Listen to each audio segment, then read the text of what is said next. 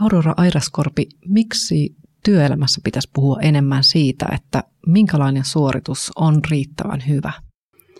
No mä uskon vähän, että se riittävän hyvän tunnistaminen on melkein edellytys sille, että tässä ajassa ja tämän, tämän henkisessä työssä, työkulttuurissa, mitä eletään, niin pystyy pysyä hengissä ja terveenä ja järjissä. Tämä on Kauppalehden töissä huomenna podcast, jossa puhumme työelämästä ja työn tulevaisuudesta.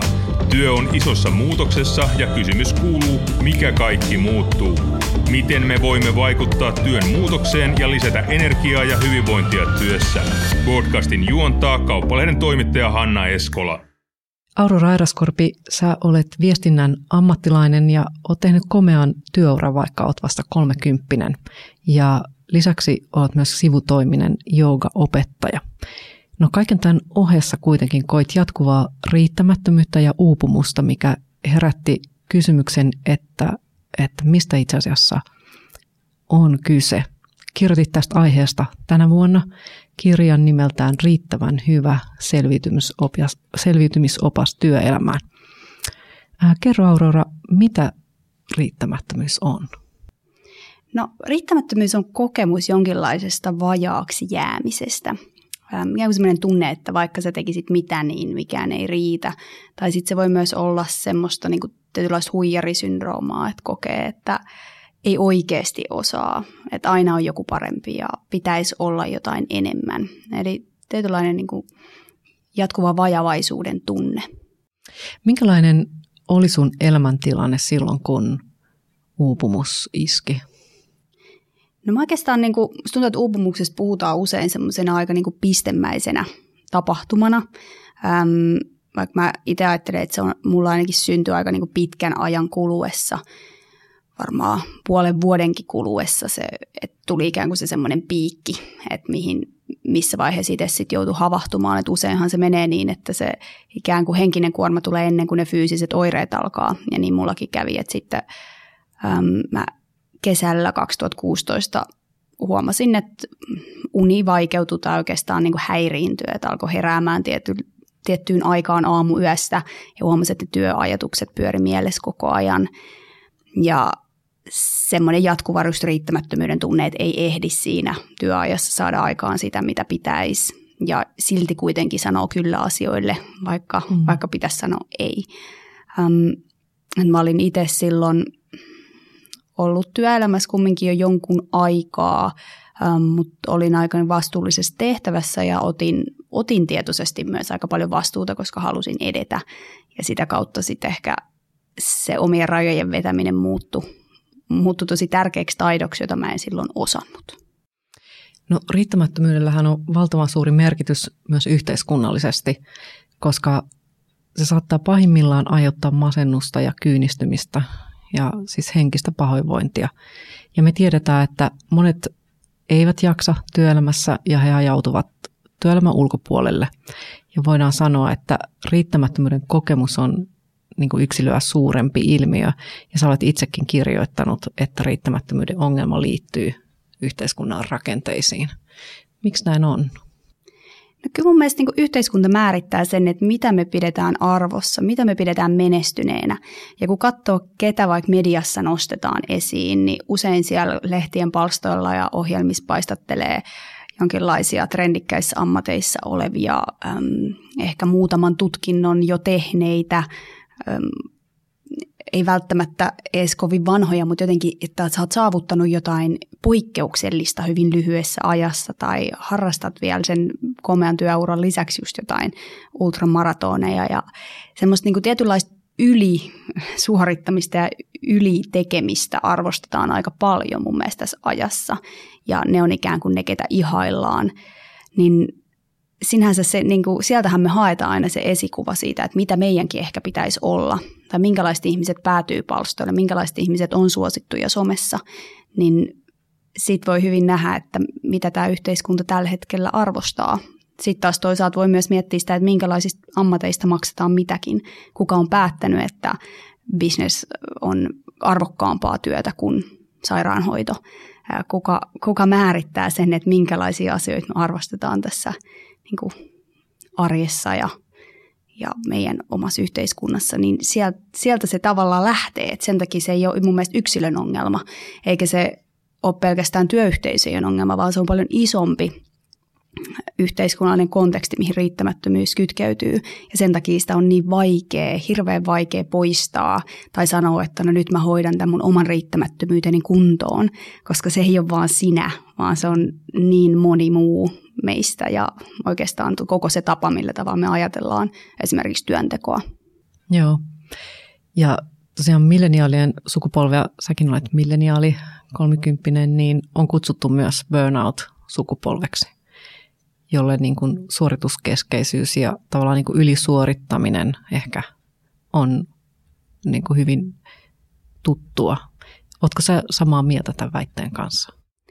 No, olen siinä mielessä, että kyllä mä uskon, että riittämättömyyttä voi kokea ihan jokainen. Ja varmasti esimerkiksi, jos ajatellaan, äm, tällä hetkelläkin on paljon työttömiä 55 plus ikäisiä, niin ihan varmasti siinä on tosi helppo kokea riittämättömyyttä myös siinä, että onko omat aj- taidot vaikka ajan tasalla, mutta siinä, ehkä tämä milleniaali-ilmiöön liittyy se, että, että elämä on tietyllä tavalla epävarmempaa koko ajan ja semmoista niin jatkuvuutta ja turvallisuutta esimerkiksi työelämässä on tosi paljon vaikeampi saada kuin meitä edeltäneillä sukupolvilla, jossa oli vielä paljon pidempiä työuria vaikka yhdessä paikassa.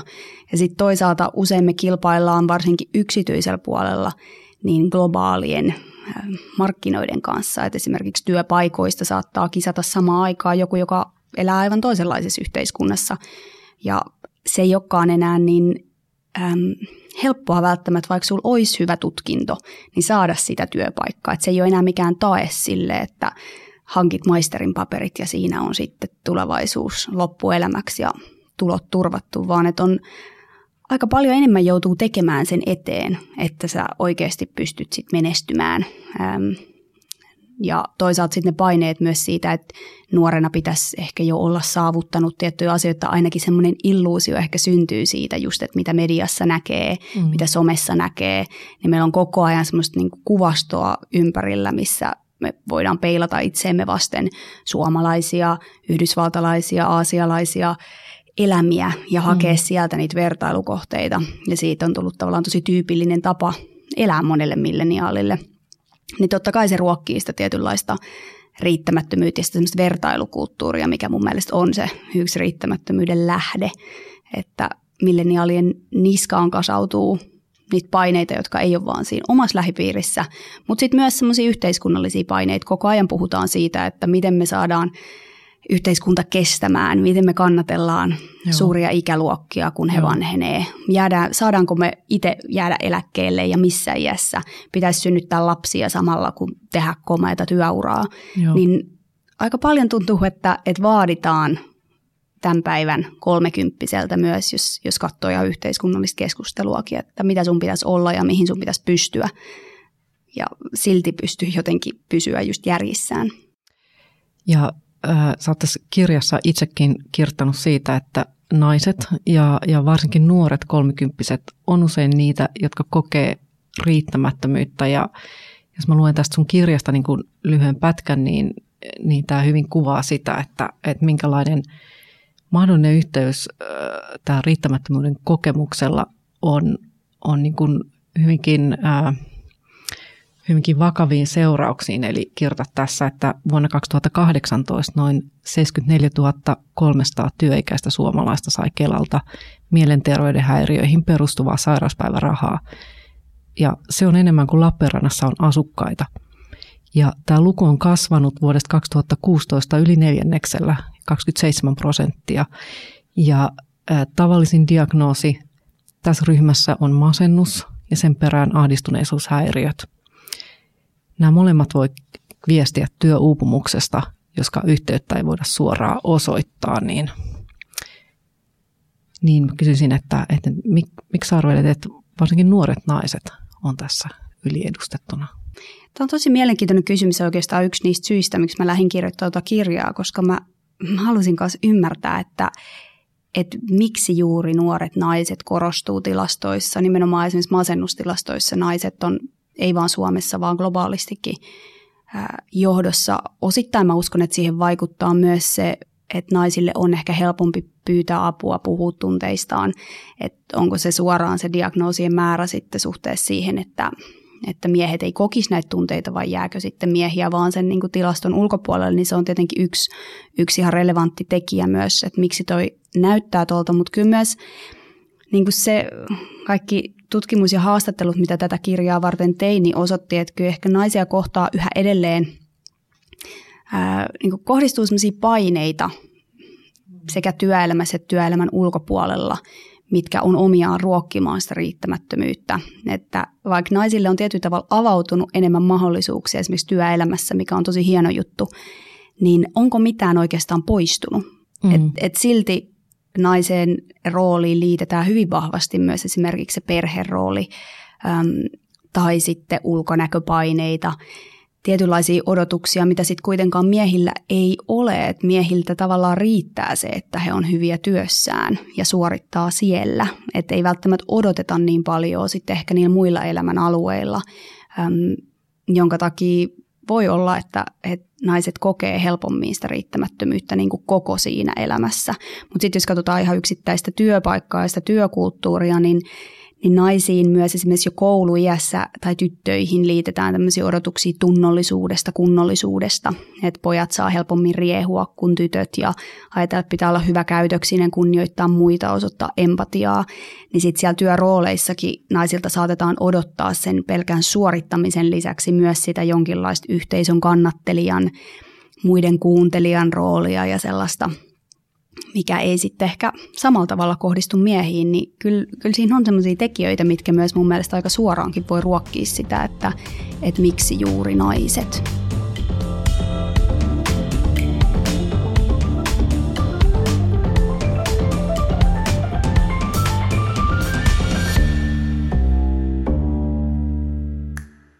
Sä oot kertonut, että että olisi ollut tärkeää, että aikanaan olisit puhunut avoimemmin töissä siitä, että koit uupumusta ja riittämättömyyttä.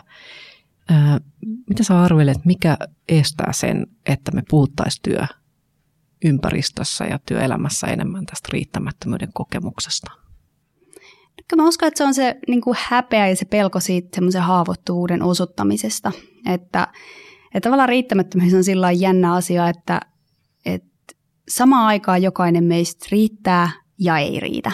Et, et se riittämättömyyden ratkaisu on periaatteessa siinä, että hyväksyisi sen, että ei riitä, koska jos yrittää koko ajan riittää kaikkialla, niin tulee väistämättä kohtaamaan seiniä, että ei vaan ole mahdollista.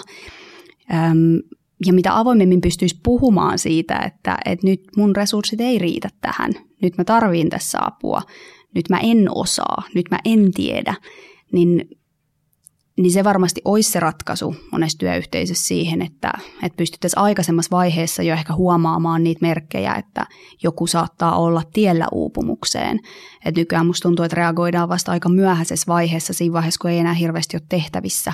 Eli silloin, kun on jo ohitettu pelkkä riittämättömyys ja ollaan siinä vaiheessa, kun ne fyysiset oireet on jo sen verran kovat, että pitää jäädä sairauslomalle, niin jotenkin, että, miten me luota semmoisia työkulttuureja, missä voi keskustella niistä – asioista, mitä ei osaa ja siitä omasta haavoittuvuudestaan ja siitä, että jännittää jotain tai ei Joo. nyt just ole parhaimmillaan.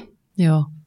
Miten sä itse esihenkilönä toimisit niin kuin esimerkiksi oman tiimin kanssa niin, että, että toisaalta vaativuus, vaativuus ja toisaalta rajat niin pysyisi tasapainossa? No kyllä mun mielestä kaiken lähtökohtana on varmaan semmoinen avoin keskustelu ja eihän se on mitenkään itsestään selvää, että kaikki lähtee siihen mukaan. Että se vaatii mun mielestä myös niin kuin esihenkilönä sitä, että pitää ensinnäkin itse yrittää olla esimerkillinen siinä, ettei, ettei jotenkin vaadi itseltään kohtuuttomia, mikä ei ole aina myöskään helppoa, et, et koska yleensä ne ongelmat kasautuu ylöspäin, että pitää kuitenkin pystyä kannattelemaan sitä yhteisöä jollain tavalla.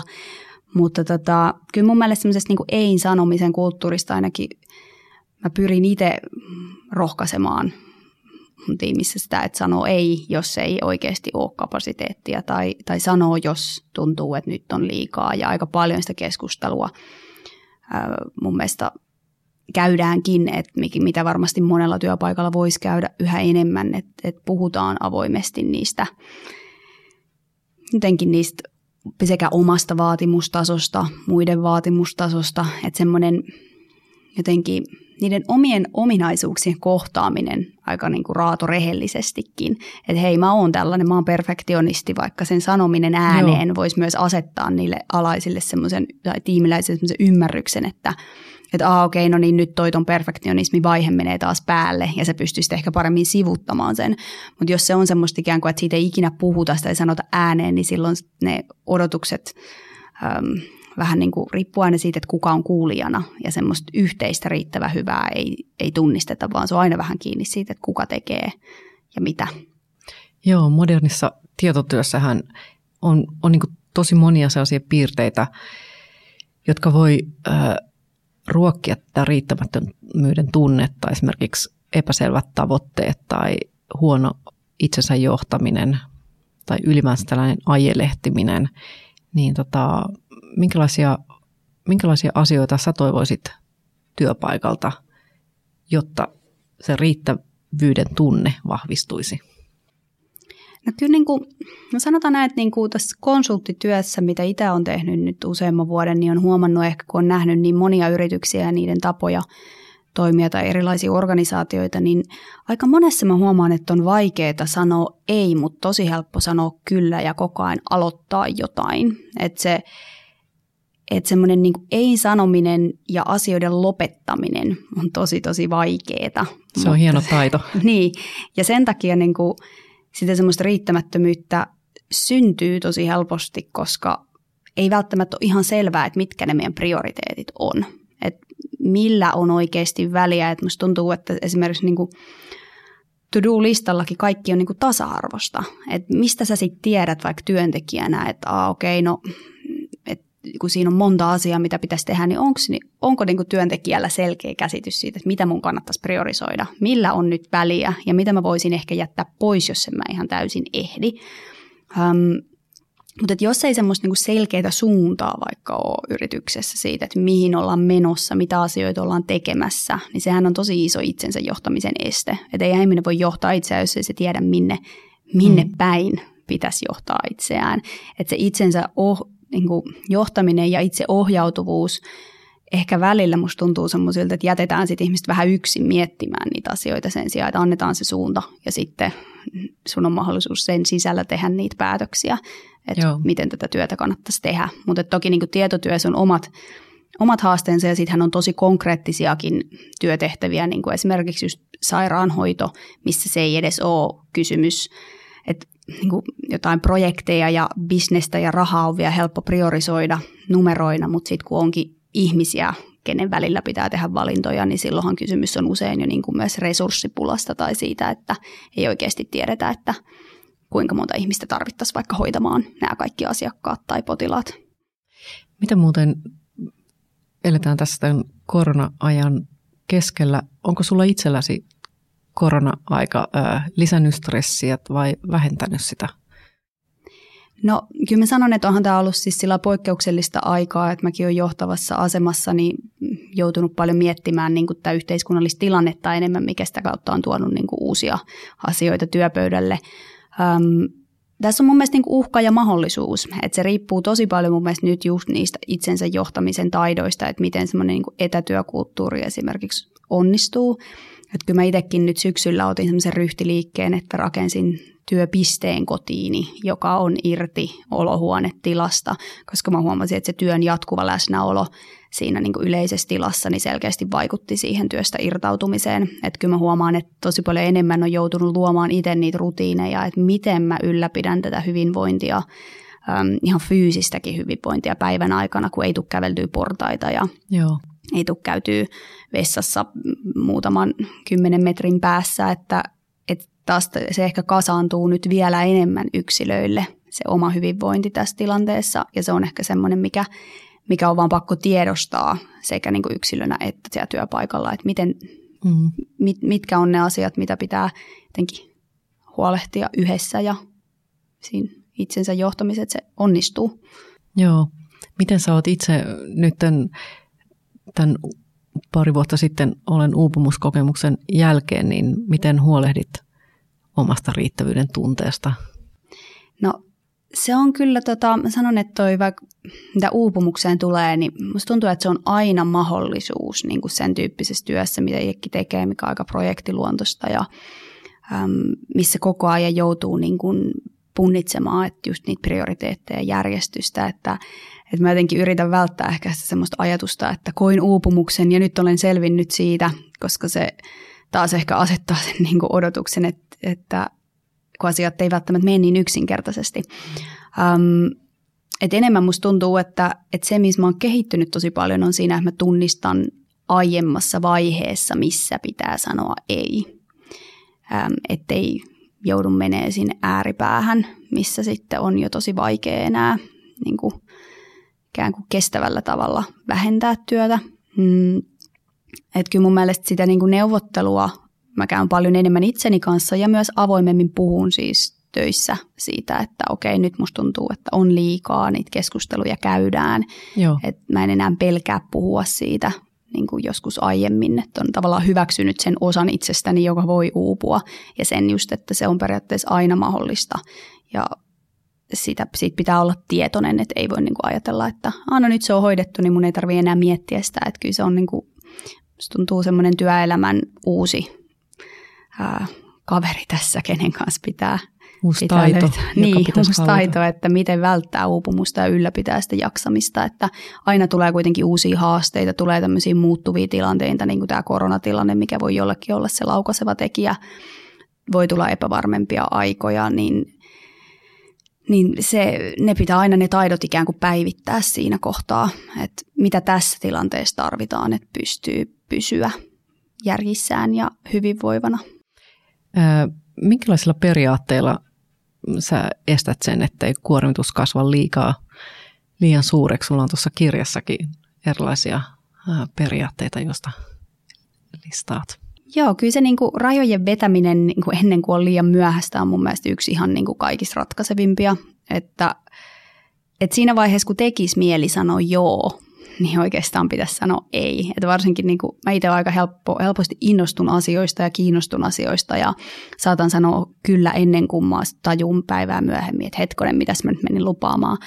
Niin äm, että ottaa sen aika lisän mm. ja sanoo, että no hei mä palaan tähän asiaan. Mä, mä mietin tätä asiaa, niin se usein niin kuin mulle toimii, että mä otan sen hetken funtsiakseni, että onko nyt oikea hetki, onkohan mulla menoilla? Jo aika monta muutakin juttua tässä, että, ja myöskin sit se, että välillä tekee mieli tarttua johonkin ehkä uusiin projekteihin myös siksi, että ajattelee, että tämä jotenkin äm, vie eteenpäin ja siitä saa hyvää taas jotain kokemusta tai näin, mutta ehkä semmoinen kaikki, niin kuin mikä tuntuu jotenkin pitää asioilta, niin, niin mä mietin yhä useammin sitä, että vai haluunko mä vai onko mm. tämä semmoinen, että musta tuntuu, että, että mun pitää, koska se pitää yleensä tulee jostain niin kuin, just jostain vaatimuksista, mitä kukaan ei edes ole sanallistanut, vaan ehkä jostain, mitä kuvittelee, että pitää.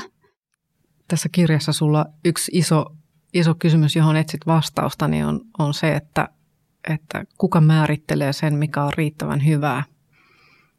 Niin kuka sun kohdalla esimerkiksi sen määrittelee? No aika usein mä määrittelen sen itse nykyään, että varmaan johtuen siitäkin, että tekee sillä johtavaa työtä, että, että on itse määrittämässä niitä, niitä riittävän hyviä, mutta toki myös aina sitten kussakin projektissa, mitä tekee, niin ne ihmiset, kenen kanssa tekee, että usein me aloitetaan sillä, että me asetetaan jonkinlaiset tavoitteet ja odotukset sille projektille ja palataan niihin sitten projektin jälkeen, että toteutuiko ne Eli siinä on niin kuin molemmissa kohdissa hyvä mahdollisuus keskustella siitä, että mikä tässä riitti, mikä ei ehkä riittänyt, mitä olisi voinut parantaa tai mikä, mikä meni liiankin hyvin. Tai mm. että et, et kyllä ne niin tuommoiset tavallaan keskustelut siitä, että mikä missäkin tehtävässä, että se ei edes ole semmoinen jotenkin, että se riittävän hyväkin, niin sitä mun mielestä pitää käsitellä tosi konkreettisena asiana, että mikä on esimerkiksi riittävän hyvää projektihallintaa, mikä on riittävä hyvä tapaaminen, vaikka myyntitapaaminen. Että se voi oikeastaan miettiä minkä tahansa työtehtävän kohdalta, että missä haluaa nostaa sen riman tosi korkealle ja missä taas riittää ehkä vähempikin, koska kaikissa ei voi laittaa 100 prosenttia, niin on pakko tehdä niitä valintoja, että mitkä on mm-hmm. tärkeämpiä kuin toiset. Mutta että kyllä mä aika paljon mietin myös, että toki omassa työssä, kun tekee niin kuin bisnespuolella, niin asioita pystyy myös mittaamaan rahassa. Että mm. paljon on käytettävissä aikaa ja budjettia johonkin, niin asettaa mulle usein sen, että mikä sen vaatimustaso silloin myös on. Niin sitä tuommoisen määrällisten mittareiden kanssa on tavallaan helpompi jopa määrittää, että mikä riittää tämän kokoisessa projektissa. Joo. Sulla on myöskin tuossa äh, monia sellaisia periaatteita, että, että esimerkiksi sähköposti ei, ei tarvitse vastata välittömästi tai johonkin asiaan ei tarvitse välittömästi osata sanoa niin kuin heti jotain. Mm. Tämmöisiä aika konkreettisia ää, neuvoja. Kyllä, joo ja se, että, että on niin kuin itselleen tarkka siitä, että työpäivä loppuu silloin, kun se loppuu ja kun se on ajateltu loppuvaksi, että jos aina venyttää sitä lopettamista, aina aloittaa pikkasen aikaisemmin, niin se on tosi helposti niin kuin slippery slope, että se lähtee niin kuin leviämään se työ joka paikkaan tai että, että se on niin helppo kaivaa se kännykkä tai avata ne sähköpostit. Mä oon laittanut kaikki notifikaatiot jo kauan sitten pois, ettei tavallaan, että se on mun valinta katsoa niitä eikä asia, että joku muu ikään kuin komentaa mua. Ja tämä on semmoinen, mitä, mitä paljon niin kuin työpäivän aikanakin joutuu tekemään niitä valintoja, että meneekö sinne chattiin, missä ne kaikki keskustelut on käynnissä ja missä mä mm-hmm. tiedän, mm. että odottaa kymmenen viestiä, mihin mun pitäisi vastata. Ähm, että välillä mä niinku tietoisesti jätän myös käymättä, että esimerkiksi jos mun pitää saada jotain luovaa aikaiseksi aamulla, niin mä en aloita päivääni katsomalla kaikkia maileja ja chatteja, missä on sellaisia ongelmia, mihin mun aivot sitten haluaa tarttua, vaan että mä haluan vapauttaa sitten sen ajan silleen, että mä pystyn ajattelemaan niinku puhtaasti ja jotenkin ilman sitä, että mun tykyttää päässä joku, että toikin pitäisi nyt hoitaa. Et, et niinku se on aika paljon mun itse tuntemusta, että mikä on, mikä on niinku mulle se paras tapa tehdä töitä. Ja tuossa kirjassa oli tosi hyvä äm, sitaatti oli tuolta taiteilija Josefina Nelimarkalta, joka sanoi, että en vie luovuuttani paikkoihin, jotka eivät tee sille hyvää. Ja se on semmoinen, mitä mä oon paljon, tosi paljon miettinyt tuon kirjan jälkeen semmoisena hyvänä perusajatuksena myös, että, niin, että mä päätän, minne mä niin kuin itseni laitan, mihin tilanteisiin. Ähm, kuitenkin monella tapaa, en tietenkään, tietyt asiat tulee usein työnantajan puolesta, mutta, mutta kuitenkin niin kuin esimerkiksi somen käyttö ja tämmöinen, että et mm. on, onko se asia, joka rikastuttaa mun elämää tai mun työpäiviä, vai onko se asia, joka vie pois niistä, niin – niin tämmöisiä kysymyksiä mun mielestä on tosi jotenkin tärkeä pohtia jokaisen, koska kukaan ei anna niitä rajoja sulle, vaan ne pitää itse itse vetää. Joo, ja sitten myöskin tunnistaa niin kuin sen, että mistä saa itse energiaa, mitkä on semmoisia niin kuin energisoivia Just juttuja. Näin. Niin, että tarvii molempia, ja mun mielestä se on sitten kanssa se niin kuin vapaa ja työn suhde, niin tärkeä huomata, että mitkä on sitten semmoisia paikkoja esimerkiksi, missä kokee riittävyyttä, mitkä on sellaisia ihmissuhteita, joissa kokee riittävyyttä, sellaisia harrastuksia, joissa tavallaan saa kokea niitä positiivisia kokemuksia vaikka itsestään tai ää, niin kuin kasvattaa omaa itse luottamustaan, että, että just jos on tosi monta asiaa elämässä meneillä ja kaikissa niissä pitäisi olla jotain enemmän kuin mitä ehkä nyt just on, niin onhan se tosi kuormittavaa. Että, että hakea semmoinen paletti, mikä, mitkä tukee toisiaan ne palaset, niin on varmaan se jotenkin tärkein palikko. Tässä meidän töissä huomenna podin loppukysymys kuuluu näin, että jos saisit muuttaa jonkun asian suomalaisessa työelämässä, niin mikä se olisi? No viime aikoina mua on kyllä tosi paljon motivoinut tämä keskustelu tästä kuustuntisesta työpäivästä. Ja mä, mä kyllä tosi mielellä haluaisin keksiä ne keinot, että miten me päästä siihen, koska kyllä mä uskon, että jos ihmisillä olisi paremmat edellytykset luoda sitä tasapainoa työn ja vapaa-ajan välille, niin, niin moni ongelma varmasti poistuisi. Et se on mun mielestä ehdottomasti sellainen keskustelu, mitä toivon jatkettavan. Hyvä. Hei, kiitos paljon vierailustasi tässä töissä huomenna podcastissa Aurora Airaskorpi. Kiitos. Kiitoksia kuulijoille. Ja näitä aiheita voi kommentoida somessa ja käydä tykkäämässä. Ja seuraava töissä huomenna podcasti jälleen viikon kuluttua. Kiitoksia.